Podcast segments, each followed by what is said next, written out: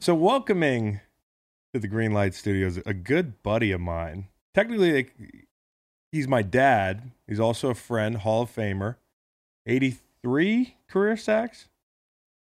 Oh, they didn't count sacks my rookie So you year. had well, you had five your rookie year. I looked it up. You had no, I think it was Yeah. six. Oh, okay. So you had about I don't know. 89, 90. Yeah. So congratulations on my retirement. I was coming for you. Ah, I just want to get that off the bat. hey, About five more years. yeah.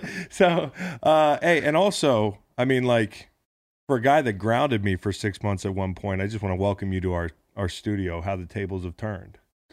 Uncle Billy grounded me for life one time. Mike came by the house and he What did grounded- what did you do?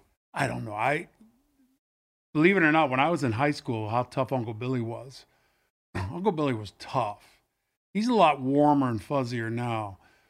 When I lived with him for three years, um, I couldn't go out during the week. I was 6'5", 220 pound senior. Couldn't go out during the week and had to be home at 9 p.m. flat. Yeah, Or if you were 901, Tom Coughlin time night. Yes, he was Tom 8:55. Coughlin. He was Tom Coughlin early. He was way earlier than Tom Coughlin. So you had it easy. Yeah, I know I did. I, I well, I, I deserved it a few of the times, but You sure did. But welcome to the studio. And by Thank the you. way, this guy's just giving me shit since he sat down. He said, "Is it is it okay to have a dead raccoon behind you?" I said, "Well, Well, I want to know do you validate? Because I walked about a, I'm winded, Yeah, walked about a mile down from the parking lot. we can improve the And parking then I saw the raccoon and the squirrel. but for the record, I will say this: for all the dead raccoons nice out there, Super Bowl trophies back yeah, there. yeah, the Super Bowl Yeah. trophies are nice. Uh, for all the dead dead raccoons out in the world, like this one has it pretty good. You know, the other ones they're just on the side of the road somewhere. This guy's on a big time live stream podcast. We're streaming this podcast live across the country right now as we speak. So I don't know what foundation. that was a joke. I wanted to see if you squirmed because I- it's live TV. I know you don't do a lot of live. I don't know TV. what I do a lot of live TV. I, I don't know what foundation or what group you know monitors these kinds of atrocities. FCC. Yeah, FCCC. They'll be on you in a heartbeat. FCCC.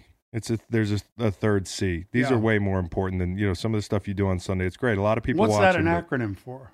I don't know. Yeah. Um, so I wanted to ask you the reason we're bringing you on. This is a segment called Hey Dad because if you didn't know already, this is going to be a recurring segment. So you're contractually obliged. What's the budget here? Also, I I did the budget here. Eight million dollars a week. Also, I want I, I want to shout you out as not only a Hall of Fame football player, but a great babysitter. Oh God, I love those kids. Yeah, he's he. they are. I'll tell you what they. It's uh, you got to get through your own kids to get to those kids. Yeah, I'm working on that. So uh, no, I mean they they are Waylon and Luke are. We we just have we're we have so much fun and and you know the nice thing for us is. We we have a, a relatively big house for that circa of house. You know, built in 1846, and when we first bought it, it was in total disrepair, and we didn't have a kitchen. We had one bathroom, and you guys were nine, five, and four, and it was kind of an adventure. So it was nice. Um, Yeah. But here we were. Fast forward to you're 34 years old. Uh, Kyle's 30, going on 31 here, and you know, and how he's fast approaching uh, the 30 number here. but he's got the wisdom of a 50 year old. Totally. yeah, he's like Yoda. Uh, but but the house here's here we were in this big house and it's kind of empty. Yeah, And you know there are rooms that I don't go in or would not go in for ten years. there's rooms I haven't been in. right. ever. You know, Diane, your mom said you know that room down the end of the hall needs to be painted. I said why? We haven't been in that room in twenty years.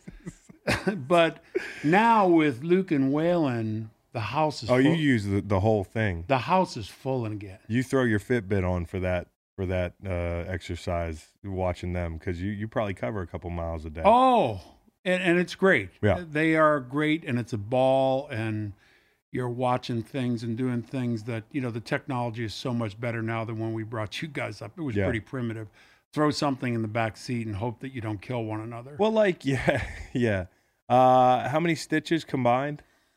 Well, I didn't realize this, but until I went to when Kyle took a line drive at a he was eight years old at one of your practices. at Darden Towel. Yeah. it wasn't a live drive, a line drive. It was a pop fly. Whatever, pop Yeah, fly, yeah, line yeah. drive. It was batting faster practice. than a. Uh, it was a, a It was it was batting shot. it was batting practice. And in batting practice, for those of you who don't know, in little league, there's about ten kids out in the outfield, and it's oh I got it, no I don't got it, and one kid puts his glove down, and it's Kyle.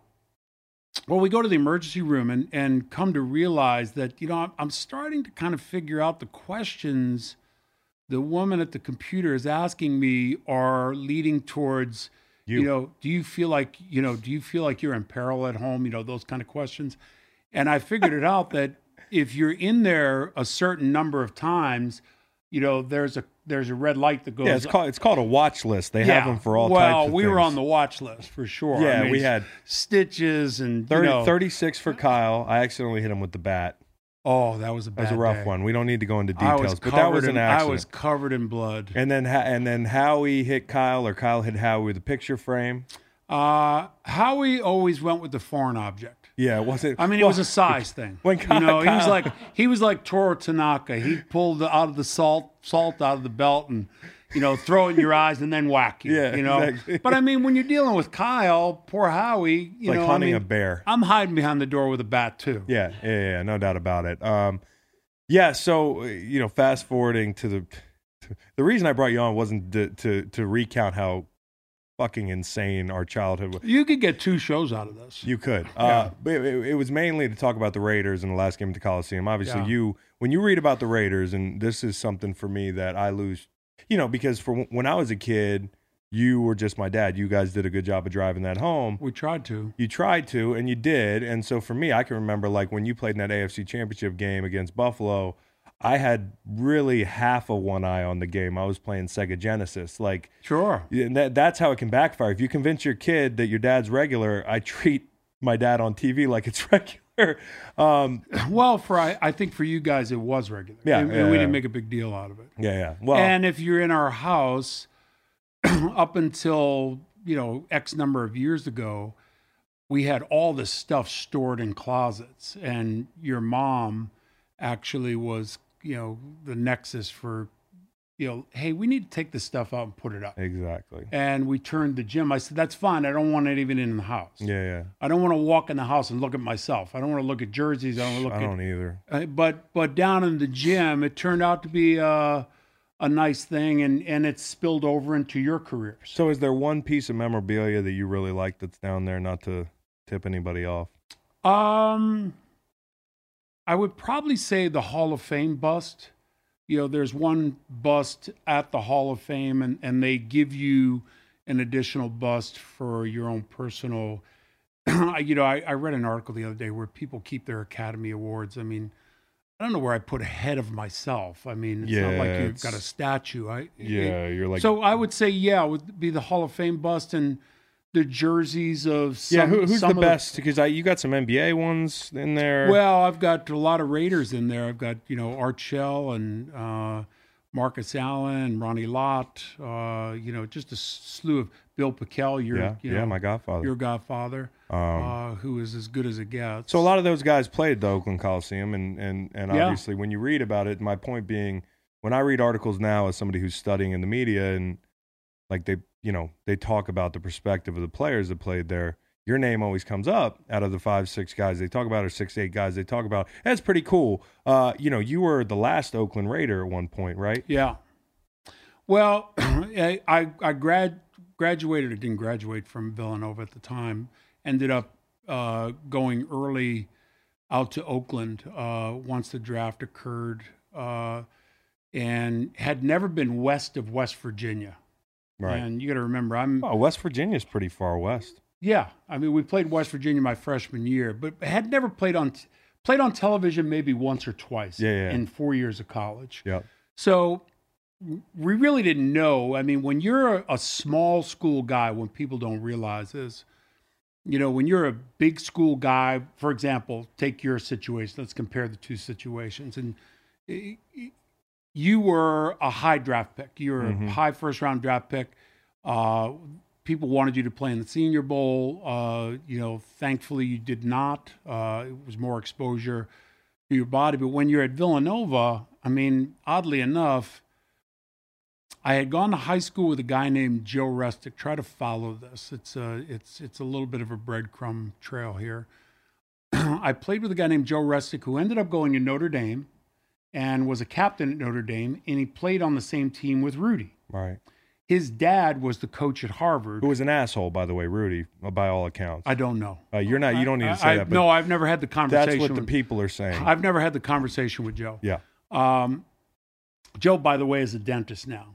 Uh, Joe's dad was the head coach at Harvard forever, right. for 25 years, legendary coach. Joe's dad was on the selection committee for the now defunct Blue Gray All Star game. Right. So at this point, people don't know whether Howie Long's black or white Right. because Right. I've never been on TV. I mean, we played down at Clemson. We were that we were that team that they scheduled, Right. you know, to to beat by 52 Right. early on, and that was like the number one team in the country at the time. Mm-hmm. So a player, from what I gather, got hurt that was going to play in the blue gray game, and it was kind of a secondary All Star game. and uh, I get a call, and Joe Restic's dad facilitated getting me the offer to come down and play, and it was played down in Alabama on Christmas Day. And ironically enough, the head coach was Jimmy Johnson Right. of the team from I think we were in the North. We were the North team. Jimmy Johnson was at Oklahoma But you State. see every week now. Yeah. And Jimmy was uh, coming from Oklahoma State, and Dexter Manley played in the game, and you know some people. And I had the opportunity to play against. I think it was a guy from Texas A&M, and end up winning the MVP, and and then it begins. Um, I don't have an agent. Uh, you know, typically when you're at a big school, you you have a pro day where you had a pro day, and Yeah. you know every team that wants to look at you comes in, and you do one workout, and you maybe do one or two other workouts for teams that are at the top of the draft. Right, Maybe right, you know, right. for your case, it was Miami, uh, maybe someone else. I worked out for maybe 26 separate days. Hey, you were in good shape then. Oh, I worked out one time. A scout from the Colts came by. I think it was the Colts. It was on a Sunday. He knocked on my dorm room door Mhm. And I ran a 40 in sneakers on the front lawn of my dorm. Right. One time in a pouring rain because we didn't have great facilities at Villanova at the time. It was the old Jake Nevin gym. Pittsburgh came in, and I desperately wanted to be a Pittsburgh Steeler because Joe Greene, Joe and, Greene. Yeah. and all that. And there was no place to run a 40 because it was it was a you know a driving rain outside and there was no place to run. And there was no indoor facility to facilitate running a 40. So what I did was we started in the corner of the staircase outside the gym and ran caddy corner across Right. the gym into the other stairway area and ran out of room and you end up hitting the wall twice. Boom.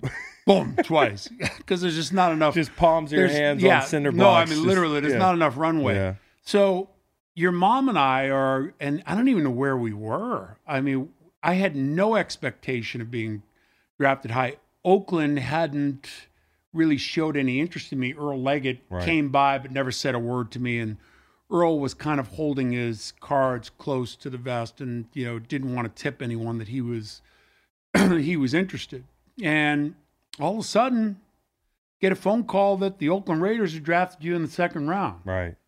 Um, went through four years of college without a dime in my pocket. Worked at Kelly's Bar Yeah. for I think ten bucks a night Mhm. uh, down in Philly, uh, outside of Philly, out by Villanova. Greatest city on the East Coast. Yeah, and Well, uh, you, you- did you disagree with me? No, I don't want to get you in trouble. no, Philly's Philly's great. Philly's great. Philly's great. I, you know, you playing there. You know, I, I, your mom and I going to school there. We had, you know, some some kind of connection, and we had a lot of friends there. Yeah, yeah, yeah. and you know you playing there gave us a, a greater appreciation but here I here I am at Villanova and I've got zero dollars I have no agent when I was down at the blue gray game not one agent spoke to me Right. I, I might as well have, I was I was space ghost you just Mm-hmm. Yeah. press the space Yeah. ghost button I disappeared no Yeah. one this guy's not going to go anywhere Right. so I end up with a used car salesman from Tucson, Arizona,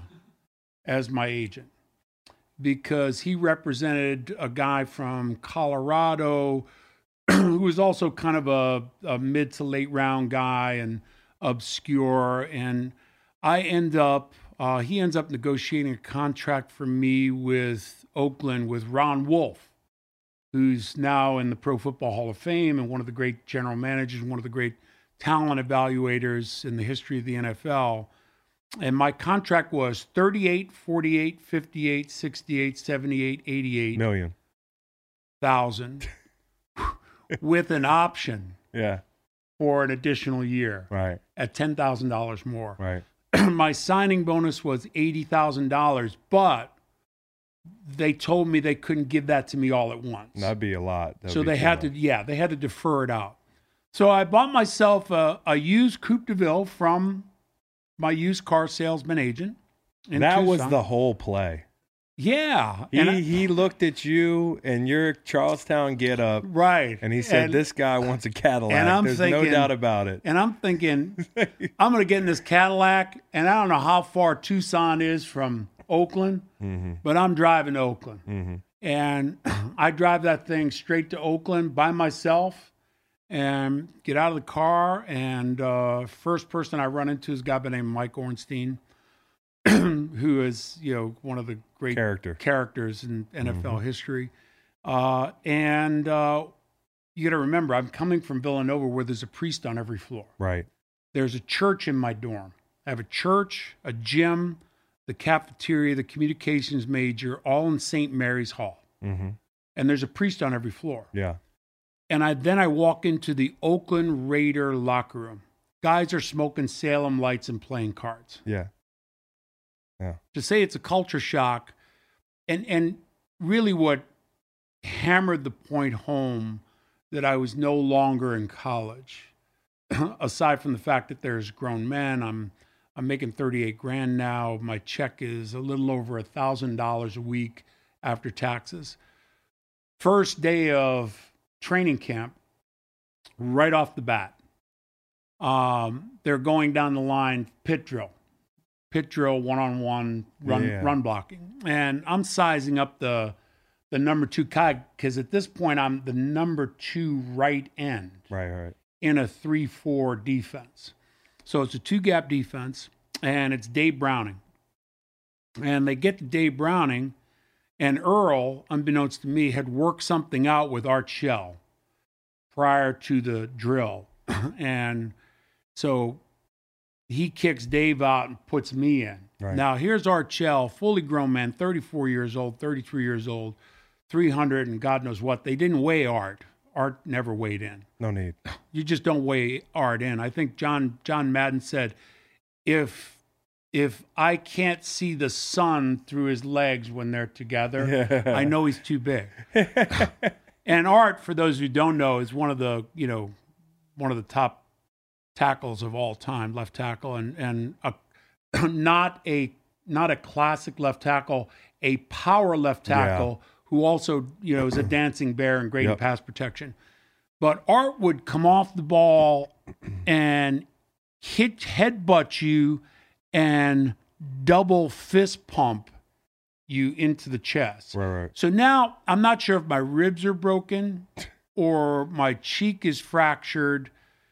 And I'm doing my best not to show that this is Painful. painful at all. And and I survived it. And you know, it, it was to be in a locker room with Art Shell, Gene Upshaw, uh, Mark van Eeghen, Cliff Branch, Ted Hendricks, Rod Martin, Matt Millen, uh, you know, Lester Hayes.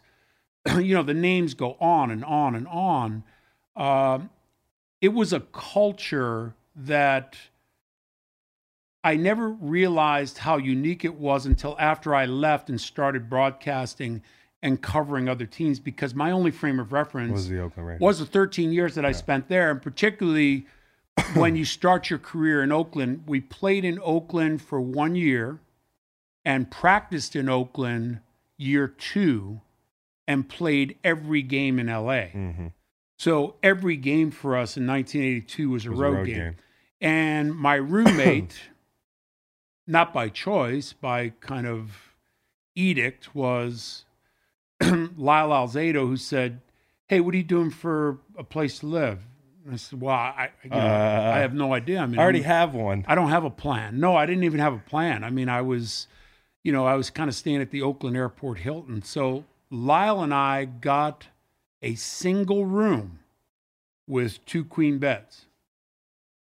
And I lived with Lyle the entire season. That sounds like some fear factor shit, to be honest. Oh, Lyle would get a piece of chocolate cake every single night at like nine o'clock with a glass of milk. And I could be watching TV or whatever. He shut the TV off, shut the light off, and go to sleep. Yeah. Not, hey, are you watching that? Or, Yeah, you know, and I'm, You're not really going to argue. I'm with- 22 years old. Was he was he the baddest man on the Oakland Raiders?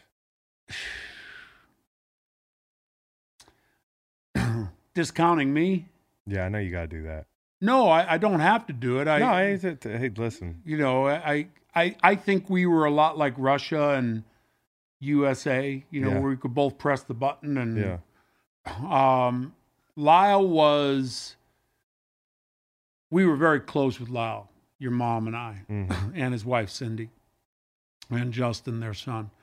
Uh, Lyle was a rainbow of emotion.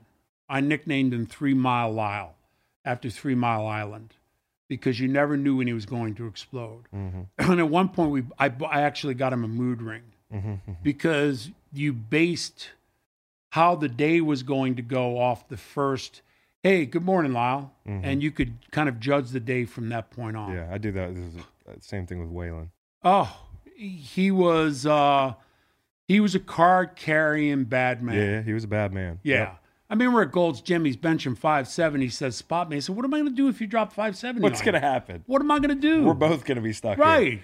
You're going to be dead, and I'm going to be, you know, trying to explain to your stuck. wife how I couldn't pull five seventy off of you. Yeah. Was there one Raider with all the the Raider greats that never got in that Oakland period the credit they deserve? I'll give you a guy that I think you go back and look at the big games.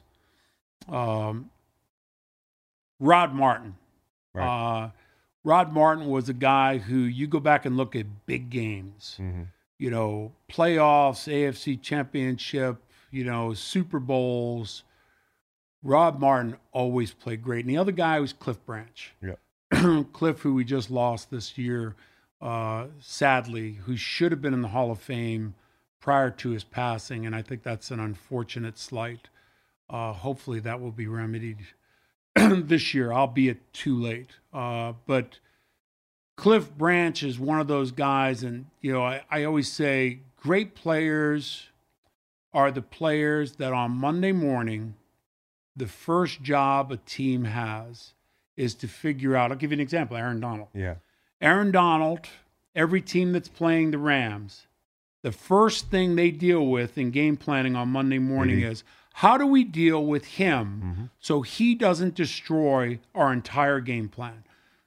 Cliff Branch, through the fear of God, at one point he was, you know, if not the fastest guy on the planet, he was one of the fastest guys on the planet. Uh, remarkable player. Jim Plunkett, another guy that doesn't get enough credit, and in my mind, should be in the Hall of Fame. Right, especially with a few of the quarterbacks that have been in with with win loss records that are in range there. Tom Flores Yep. as a coach. Yep. Two Super Bowls with. Try handling that football team, Right. particularly the one that won in 80, 81. Yeah, it's child's play because I mean, you look at now. I mean, you you give Tomlin a lot of credit these days because you're seeing some people leave, yeah. and when the band aid's off, you're like, holy shit, it was crazier than I thought. Mike Tomlin should be the our our uh, UN ambassador. right, but still, child's play compared to what Tom had to deal with in the Oh, 80s. our group. Yes, Ted Hendricks rode a horse onto the practice field Yeah. one time. that actually sounds pretty cool. Yeah, I mean, guys were disappearing. I mean, guys were disappearing for a couple of days at a time. You got to remember, this is a time when you got- could you could disappear you there for were a couple there days were there time. were three networks. Take me back. There were three networks. ESPN was working out of a garage in Bristol, and Yeah. it was it was doing tractor pulls, and Yeah, you know, yeah, I mean, there was just some coverage. Yeah, But outside of the locker room, there was one, two cameras a day. That's it. There was the local guy, and you had your local beat writer who you were buddies with, and maybe had a beer with. right.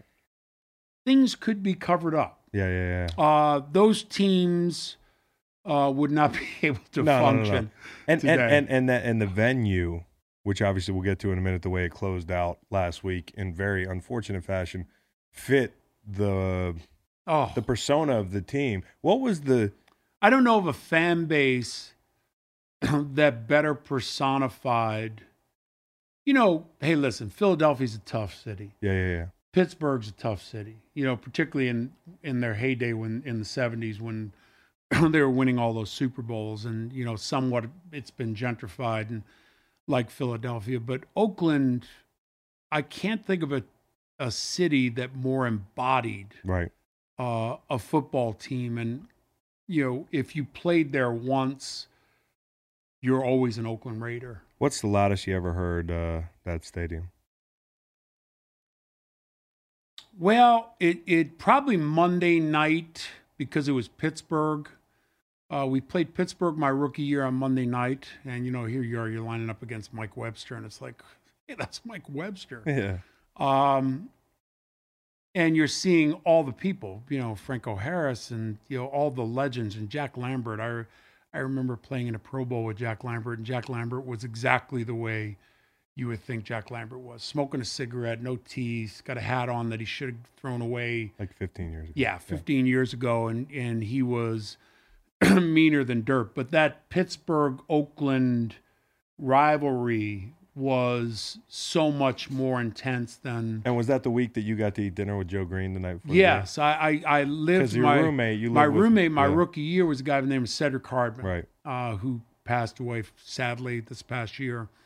Um, and Cedric was part of the Gold Rush, and looked that up in San Francisco with Cleveland Elam and Jimmy Webb, and Mm-hmm. One of the more underrated players they were Yeah. great. from that era. and Cedric had over 100 sacks, and you know, just a dynamic uh, pass rusher, and and he was Joe Greene's teammate and roommate at North Texas State. right.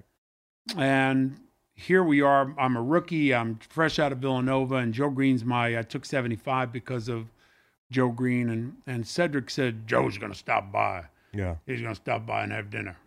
and we were at the house. Why does he I- sound like a fucking guy down at LSU? he did If You know Cedric. Cedric was. He called me Junior. Junior, Hey, what, I- what you doing? How about all week you were probably like, so uh Cedric is um anybody coming over this weekend to dinner?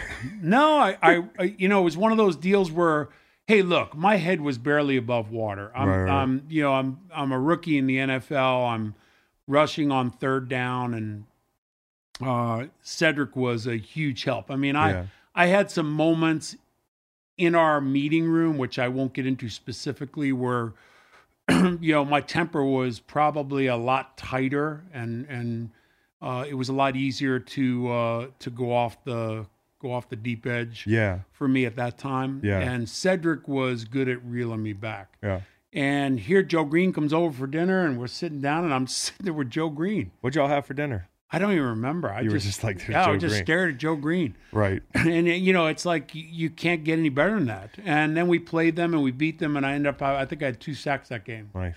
yeah When you look at um Al, you know, you guys had an interesting relationship. Up and down. Yeah. Up and down like any front office might with a player who's going to spend 13 you play you spend 13 years with an organization now yeah you know, uh, it's one, it's probably not going to happen. Two, um, there's going to be your ups and downs.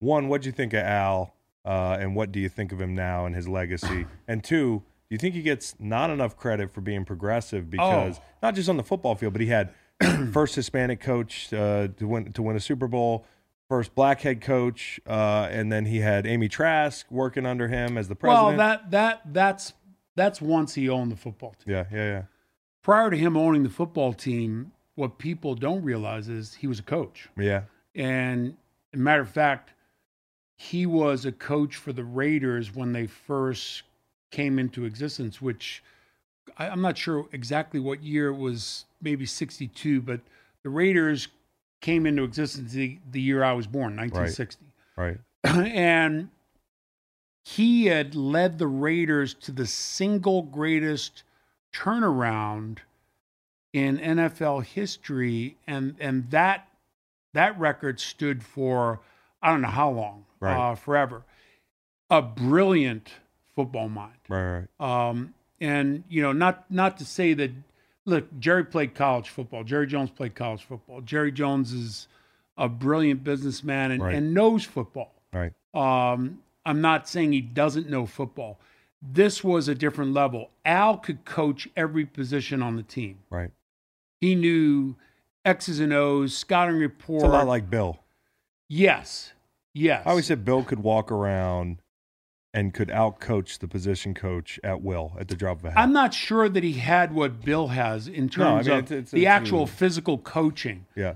but his knowledge of every single position and the nuance of your defense, your offense, and building a football team and the types of players, it was bigger, stronger, faster. Right. And that was reflected in our drafts, that was reflected in our personnel. Uh, that was who we were. Um, he was uh, benevolent, he was at times tyrannical Right. um, people might find this hard to believe, but I think it. I, we we probably had two significant, lengthy conversations in my 13 years. I mean, we had the the obligatory. I'm holding out. He won't speak to the agent. He calls me on the phone. Uh, Howard called me Howard. Yeah. My grandmother, Bob Capone, and Al called me Howard. hmm Howard, uh, I can pay you one nine five, Yeah. but that's all I can do. And you'll always be the highest paid guy in the defensive front as long as you're playing. And that turned out not to be true that year Right. because they paid Anthony Smith, and Right. which led to me kind of wanting to just move on. but the two conversations were when I retired prematurely in his mind. Um, well, three conversations. Retired prematurely. He was upset. You know, with age comes perspective. I certainly understand that. Um, and your mom was in the meeting, and it was a rough meeting Yeah. um, and there was some graphic language being used.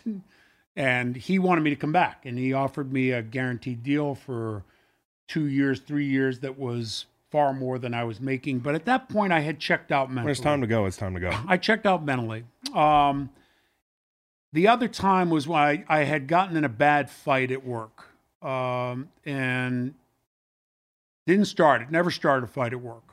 Uh, but, you know, I could fight. Yeah. Um, it's one thing I could do well.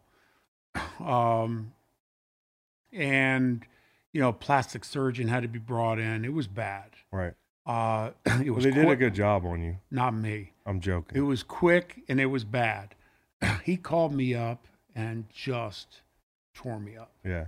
and said, I don't want you to beat another player up on this team. Yeah. And that was it. Yeah. Uh, and then the third one was when I was elected to the Pro Football Hall of Fame. I got the call from Fudgy, who was his longtime Mhm. assistant. And your mom and I were over in Hawaii because they introduced the Hall of Famers at the Pro Bowl Right. and uh, he she called me up and said Mr. Davis would like to talk to you. And we hadn't spoken for And we hadn't spoken for maybe over 10 years. no five years, Oh, okay.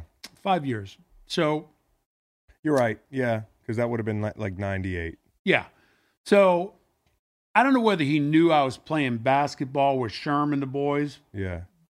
back in Virginia because I could still run Right, then. right, right. Um, but he calls me up and he says, "Congratulations, you were, a, you were, you know, one of the greats, you know, all that." And thanks, Mr. Davis. You know, always call him Mr. Davis. Um, and uh, he said, uh, "I know you're in shape." He said, "You know, no Hall of Fame has ever come back." and he offered me a two-year guarantee contract to come back at about to be 40. Uh, it was just turned 40, yeah. I think. And he said, I'll only play on third down, and you could just come in and rush the quarterback. Yeah. And that was it. And, I, and for a, a millisecond can seem like an eternity. You can't not think about it. You no, it was a millisecond. then it. I said, You're out of your freaking mind. Yeah. Yeah. and moved on from it, and that was it. But it was an organization. I couldn't imagine being in a. I couldn't imagine playing anywhere else. I couldn't imagine wearing a different helmet. I couldn't imagine not playing in Oakland. Yeah. Um, it's unfortunate that the team couldn't come up with a solution, and I know I, I know for a fact that Mark Davis exhausted every conceivable. Yeah, because it's one thing when, when an owner has the money to just snap their fingers family and make it's a family business. Yeah, and, and it's not like Stan Kroenke in St. Louis. if you want to compete in this business in the NFL today, because of the new, you know, upfront money and guarantees, and Right. you've got to essentially put that money in escrow. By the way, cap went up is going to go up next year. Right. I saw some projections. So let's say you're guaranteeing 90 million or 100 million dollars of someone's contract, you have to e- put that money essentially in escrow Right, right, right. for the last 7 years of the contract or the last 6 years of the contract right, now. Yeah, yeah. You have to fund it right now. You're not paying it to the player right now, but you have to fund it. That's the same. Yep. You can't compete. It's the it's the reason why Khalil Mack in my mind is still not an Oakland Raider. right. But when you go to Vegas, which is a whole nother deal, they a city has to come up with seven hundred fifty million dollars. How do you do that? How many hotel rooms do they have in Vegas? 750 million. Well, if you put a 20, 30 cent kind of tax on, you know, tourism yeah. on each room for each night, Yeah. you come up with the $750 million. Right, right, right. That's how they do it. The only non shared revenue in the NFL, and the reason why people make a big deal about stadiums, is luxury boxes. Right, right. So, in other words, everything else is shared equally. You know, That's how you got to make your money. That's how you got to make your money. Yeah, and they- so and they you have to have a big it. stadium. And for example, the Rams and the Chargers are in LA. It's a challenge to sell those luxury boxes at the prices that they're selling them at. In Las Vegas, what's the business? hmm It's casinos. hmm If you're a casino, do you have to have a luxury box? Yeah. hmm So the luxury boxes are sold, the $750 million. Yeah, you, you walk in and it's just like the stadium ready-made. sells out Yeah. faster than any stadium Right. is sold out. But they have given up. It seems to me They've given up the fan. they've base. given up the home the the home field advantage. They went from one of the most iconic home field advantages yes. to being their existence being predicated as hey we we are voluntarily giving up this home field advantage because we we want fans to travel here as a destination to come see you the bucks are playing Well, I don't know that they're saying that. I mean, I, I think part of the process, because we, we have someone in the family who w- was involved in the sale of tickets and yeah yeah and what they went through in trying to, for example, brokers. They tried to limit the access of bulk tickets Right, to right. brokers. You had to verify your address, and they sold to a certain. They sold to Oakland first. They sold to Las Vegas, uh, Los Angeles second, maybe I don't know. I don't know the order, but then they sold to Vegas. Uh, so it was broke down in three or four tiers, and then they opened it up to the mass right right right but the stadium sold out. You know, it, it's close to sold out now. how would that 1981 team do in Vegas on a road trip oh.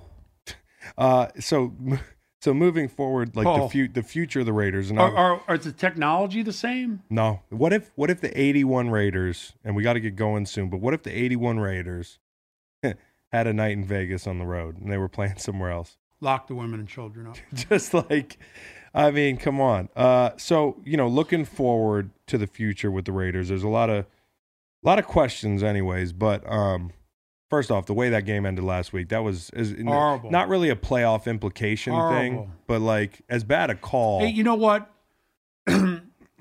the game had significance to the fan base, which is bigger than sliding And the the playoffs organization. this year. and the organization. Yeah. And I've seen every conceivable angle there is. I've seen still photography Right. from the end zone shooting up the sideline. He's a good half a yard inbounds Right.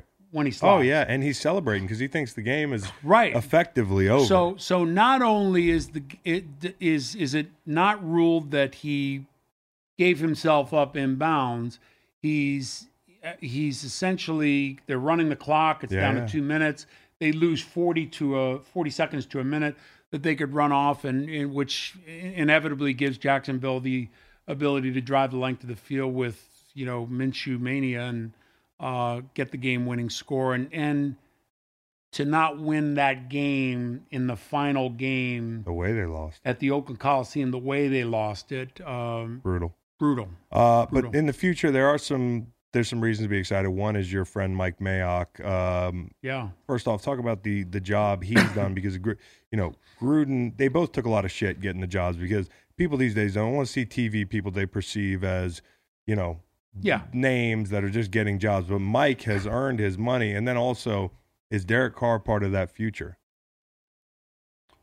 You know, I'm not sure how they feel. I, I you get the impression, at least, you know, from a public standpoint, that they they feel strongly that Derek Carr is part of the future there. Okay, Um, you know, but as you know, public perception and what you're, you know, giving to the public and and and, and the media could be totally different than what you're thinking. But Derek Carr is a talented quarterback is very talented. very talented quarterback. Um, where do you, you know, you always say with a head coach or a quarterback, everyone's quick to want to make a move. Yeah. At head coach or quarterback, What do you do?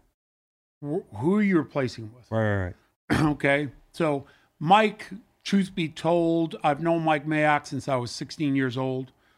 I was a 16 year old senior at Milford High School, uh, living with Uncle Billy Yep. and Aunt Ada, and uh, I played football for a year and a half. Right. And uh, take a trip to Boston College as a recruit. hmm And who's my host? Right. As 16 year old Mike Mayock, and that group at Boston College was wild at that time. Mike and that group that played at Boston College, they played Texas was the number one team in the country. They beat them that year. They had a really good team at Boston College.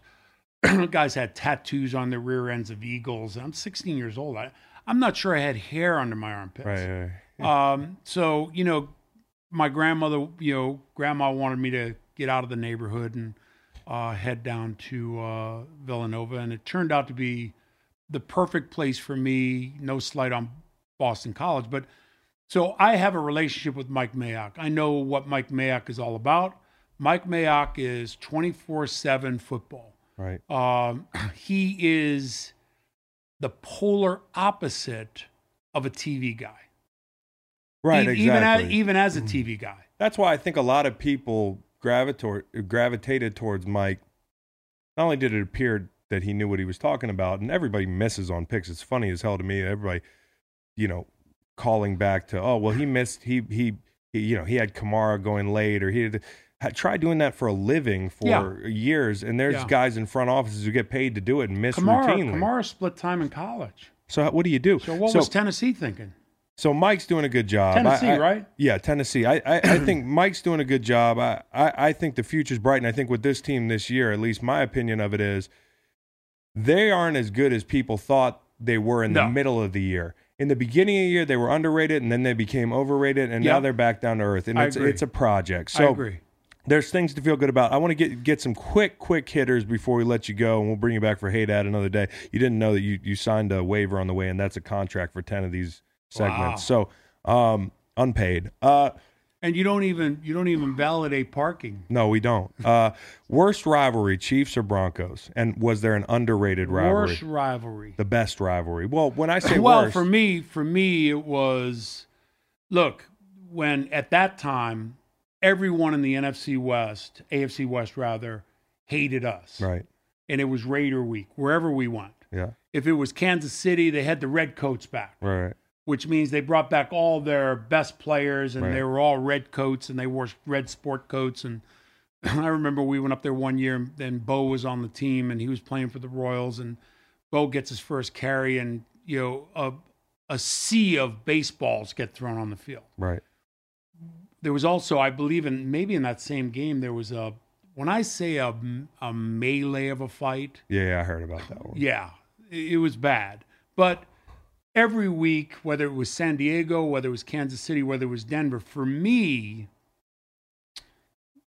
it was John in Oh, Denver. Yeah, And, nemesis. you know, kind of always felt like John was as good as it gets. And he was kind of a glimpse at the future. Yeah. Um, How many times you miss him? oh, 200. Yeah. okay, so if you could zap back into one defense right now, which one? I'd probably play on the Bears 85 team. Really? Well, what, what about current current? Well, I get the I, scheme I'd, part. I'd look at them. I'd look at them on film playing in a three-man, two-gap scheme. They're playing in a bear front with Everybody's in one gap. everybody's in one gap, and you're guaranteed a single, Yep. or you're unblocked. Yep. You know, n- not and and look, I'm a big Dan Hampton fan. I'm a big Richard Dent fan. I'm a big McMichael fan. You know, love that But team. they had great matchups. it was the perfect blend of talent and scheme, and nobody knew how to block it. so in today's world, where would I in today's game? Yeah. What scheme? I probably golly. maybe Minnesota. Yeah. Um Seattle. Seattle. Yep, Seattle, That was on my list. Yeah. Well, who's a player since you that's reminded you of yourself? I was told early on by Wade Phillips that JJ Watt. Y'all are different though. We're different though. He's- Different. He's, longer. You're a better inside rusher. I- He's a better edge rusher, and and people call, calling me a defensive end is like, It's put- like, yeah, it's yeah, like yeah. putting a ribbon on a pig. yeah, yeah, yeah. The closer I got to the ball, eighty percent of my Most my people tell me we played the same position. I know, and you and I are we're you're a you're a defensive end. Yes. You're a pass rush Yep. defensive end a- Yep. a- who could do both things. Right. I felt like the air was too thin out there for Yeah, me. yeah, yeah. I like if Phone if. I were a fighter, I'd want a ten foot ring. You'd want a fifteen foot ring. Yeah, you'd be more like Tyson. Yes. I'd be more Lennox Lewis. If I get you in a phone booth, I'm pretty good. Yeah. Uh, okay, so who's the DPOY this year? Boy, that's a complicated one. It really isn't. Um, I hadn't really thought about players Ha- of the you year. take you take Gilmore off the Patriots. Oh, okay, yeah. You know what? and making it look easy, and But and it- and so fundamentally, and part of that's being there. yes, but Where, but no, I'm saying no from mistake I'm- I'm- no. I'm not talking Yeah. about talent. Yeah, yeah, I'm just talking about being sound, yeah, yeah. not being. He's not doing it. You know who was like that? Mike Haynes was like that. Right. Mike Haynes was so good, it was boring.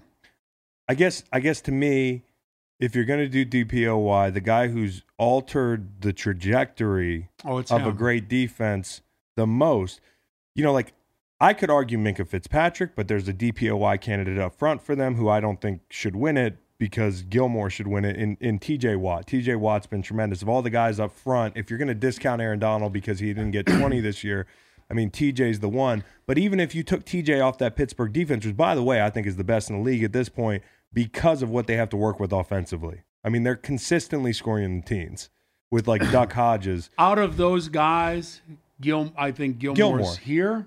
And then it's Fitzpatrick because he changed the Pittsburgh defense Yeah. so much since he showed up there. And then like a TJ Watt to me, I think Gilmore's the guy. So we'll see how it shakes out. We'll uh we'll have you back, Pops, for more as much as you can tolerate here on the po- new podcast guy. I'm gonna get a with the money I make from this. I'm thinking about going down to what's the place that has the Chris Long sandwich? Uh, Little John's. Little John's. I'm going down and get that because I've never gotten one. Well, I can talk to him about maybe a sale because I A didn't know I didn't know you were making. Well, if I'm technically, I guess I'm not making any money. Ah, well, Why should this be any different than the rest of your life? yeah, exactly, exactly. That's what family's for. Yeah. Appreciate you, man. Love you, Love man. you, buddy. Appreciate you being here.